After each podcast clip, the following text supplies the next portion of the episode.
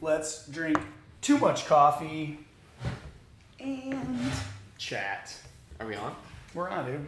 I'm pretty sure we're on. Let's double check. I think it's good. Yeah, we're rolling here. I'm doing this, dude. Two days in a row, you've been called out for your coffee consumption by the coffee employee. Well, Scotty's not complaining. Do you have a problem? Scotty's- Scotty loves walking in here every day, and at least two coaches are rolling Oceana coffee. So, I mean, I'll just start this off hot. I said what I said earlier. It could be two cups of coffee or it could be cocaine. So I'm saying, I don't make enough money for it to be cocaine. I'm straight up honest with you. Like, unless you're growing your own Bam Bam, I can't do that. You grow it? Well, you, I don't know. You get it from Colombia, so I got we gotta be close with climate change. Maybe we'll see a crop share change. this podcast is taking a weird start. Where can you grow blow? Is what I'm gonna. That sounds like a book. That's the title. That's it. so I can do Amazon ebook. Anyways, fitness.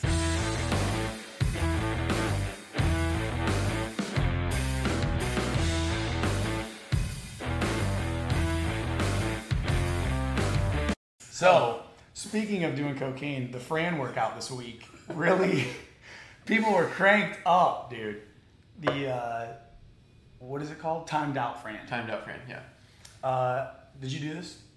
I have not done it um, yet. I do want to do it, and I've done it before.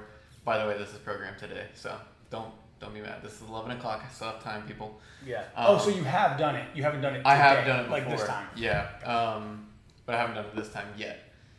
It's funny. I was talking to you about it. It's like if you're if you're efficient at movements like the pull up, specifically if you can kill, Yeah.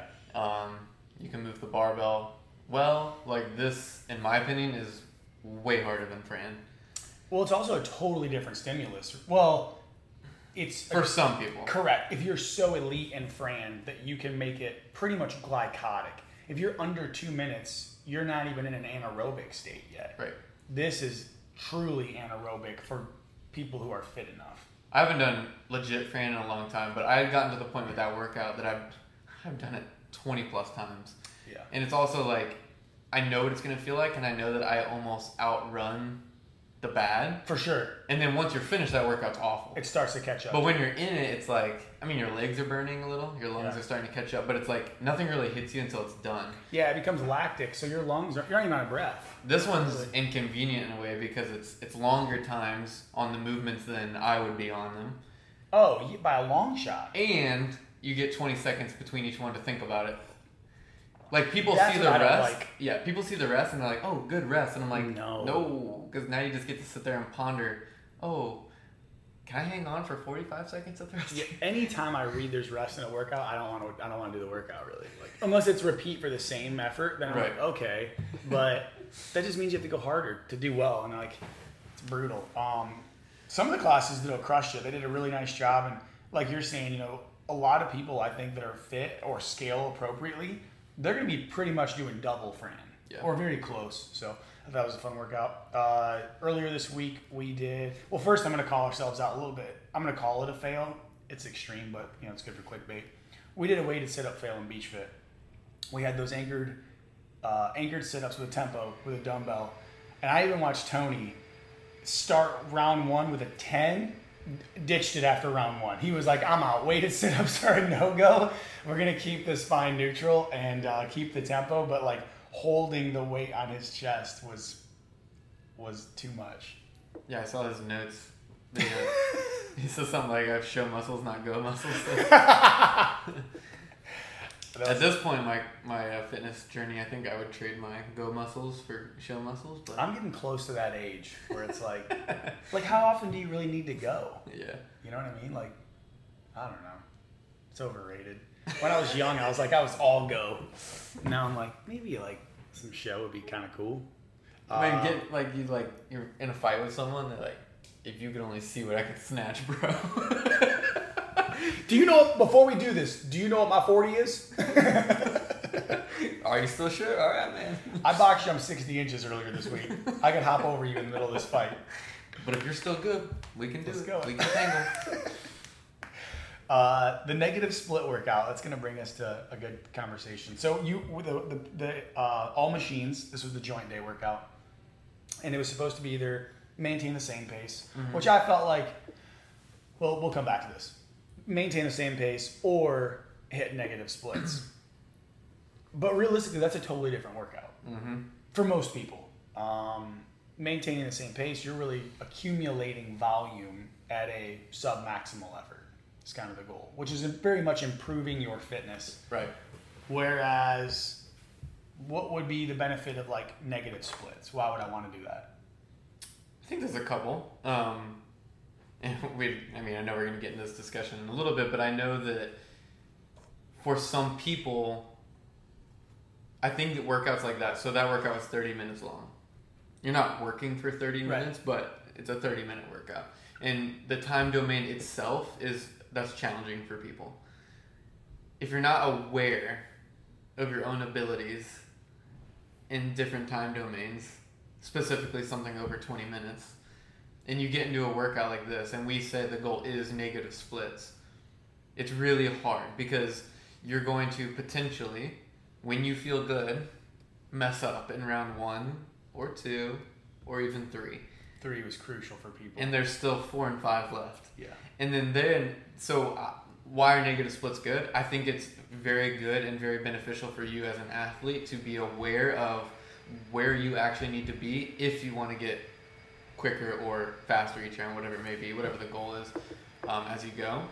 Um, and if you're not aware of what that looks like for you, these are things I would start playing around with in workouts yeah, um, if you're someone who knows you can hit 70% every single time, like, oh, this 70% effort I could do multiple times over and over and over again. There's two ways you can make that more challenging, I think, which is A, lower whatever, or increase the intensity on it. So maybe now it's an 80% effort. Can I repeat that Yeah. over and over again? Or it is doing something like a negative split. Like 70, 65, 70% is round one can I marginally increase that each round? yeah, And it's the people who can, I think of it like a marathon runner. Marathon runners are very good at the marathon gear, which is just, you know, move.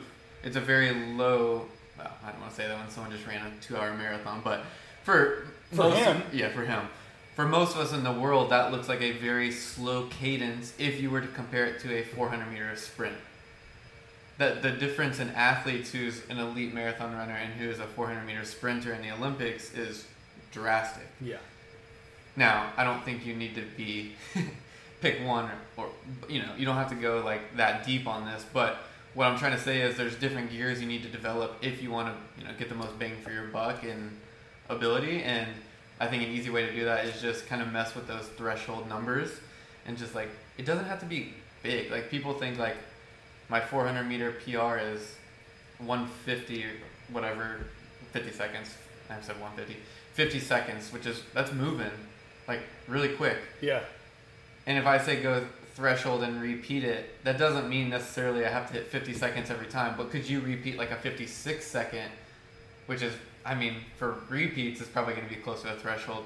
It's just figuring out these little metrics, and over time, if you've been in here enough, we kind of like spurt these words out every now and then, or we give you like little carrots to chase. Like, I think if you're just aware of those, you listen to those, and you kind of like think about it as you're going, you, there's really nowhere to go except a little bit of improvement, or at least awareness around what that feels like. yeah. I mean, I think awareness, like you nailed right in the first five words, is crucial. And I, there's definitely a discussion like that's probably more advantageous for an athlete, someone that wants to be competitive. But developing like people still don't know what zone two feels like.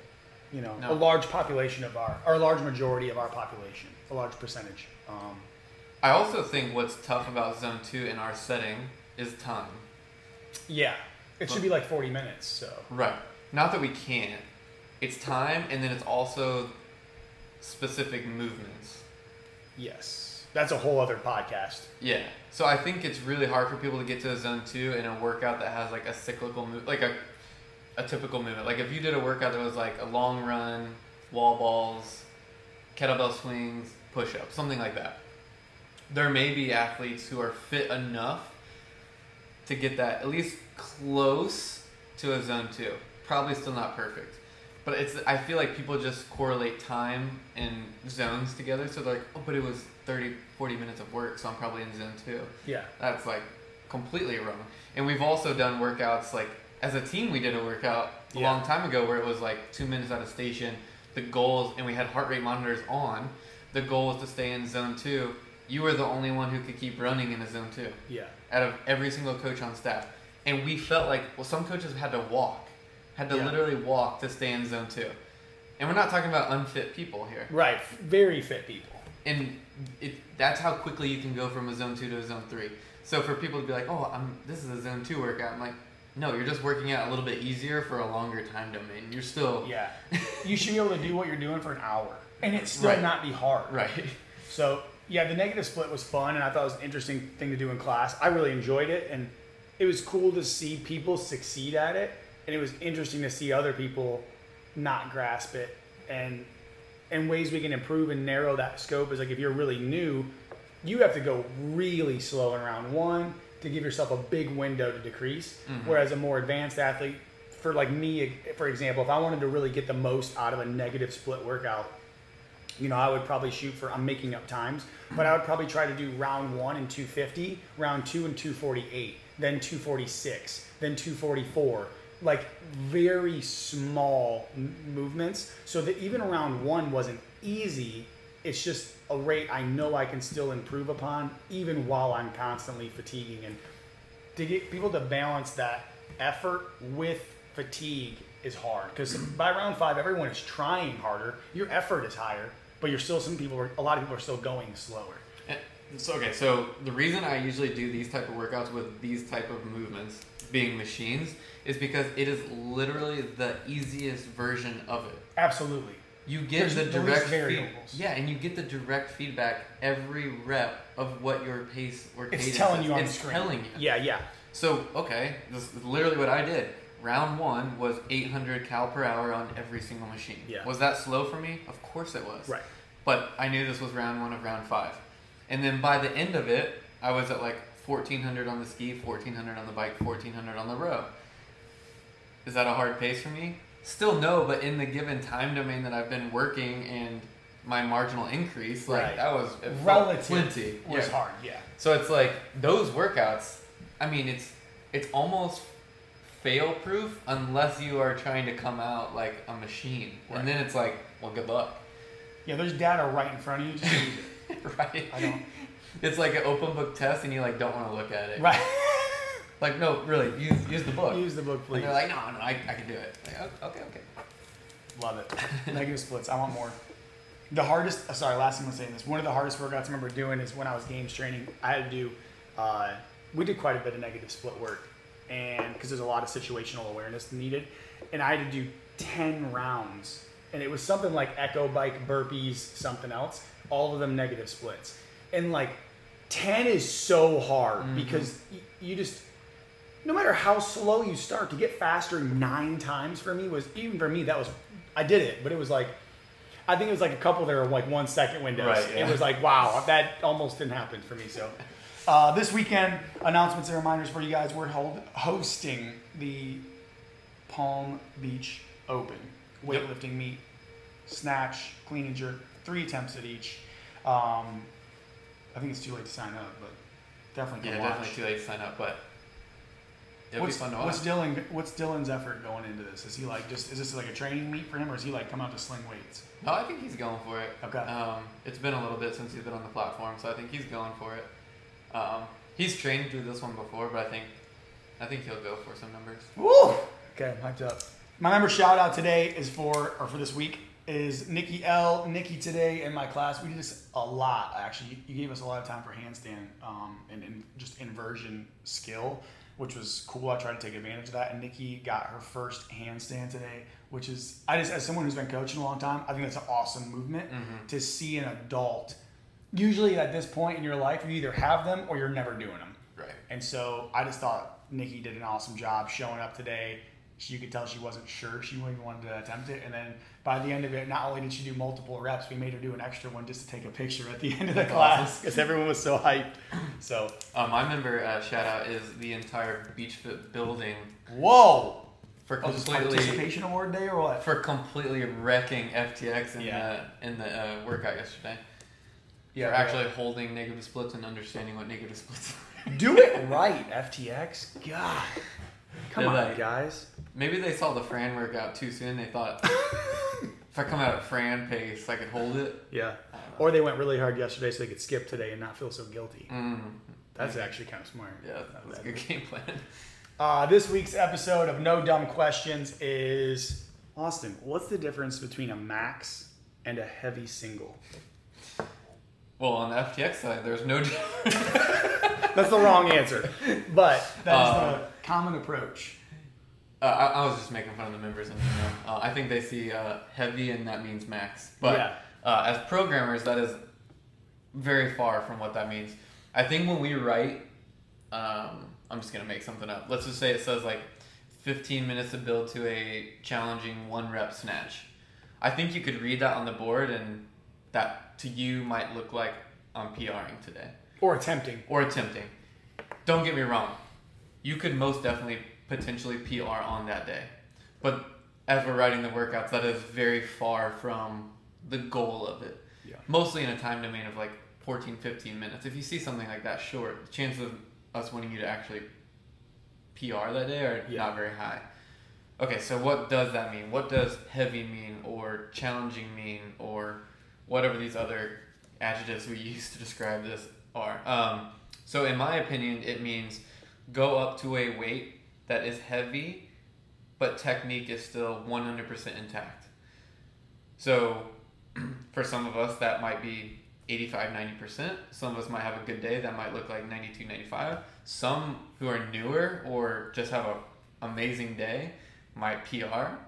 It leaves the window wide open, but the intention behind it was hey, this isn't meant to be a PR day unless your technique just happens to allow for that. Sounds like it's another case of awareness. It's crazy. I. Whoa. I know. Gotta listen to my body. And then if we say one rep max, which let's be very clear, that is not very often, I'd say less than once a year per movement. right? Um, that literally means we would poten- potentially want you to fail at some point, Yeah. If you back squat 400, then I want you to try 405. right? Um, which is the reason we don't do it that often. Now, what do we see is we'll do something like a, a wave or a, a descending strength where it's like every two minutes for whatever, nine sets, three, three, three, two, two, two, one, one, one. And I think people see those one, one, ones as like three attempts at a max, which is like when you're coming off of the volume that we've already programmed and the time domain with no rest. Yeah. In my eyes, it's very clear that hey, we're not trying to PR today. And I just want to make this clear. It's not like you can't PR. Especially beginner or novice lifters. Yeah. Very likely could. But if I want you to PR, I want you to be in the spot to potentially PR. I'm not going to make you incredibly fatigued with other volume beforehand. I think that's important to think about even I mean, I don't want to go too broad on this, but like as a programmer, if we're going to do a max back squat, the 2 days before that, I'm actually going to back you off. Right. I'm going to quite literally deload you to set you up for success. I'm not going to run you into the ground, then run you into the ground day of and then be like, "Heavy single better be a PR today or we're going to redo it." Tomorrow. Yeah. Um, and then, yeah, like I said, a one rep max is you are literally going and you're to hit a lift. And if you make it, you're to do it again until you miss a lift. Which means you'll you will like you will likely compromise perfect technique um, at some point in that lift. Yeah, and I mean, obviously, our goal is to minimize that, but there's not a strength sport in the world that technique is not at least a little bit compromised when they get to their their maximals. Correct. And that's in anything. That's playing football. That's Yeah. I mean, you see how many people go helmet to helmet.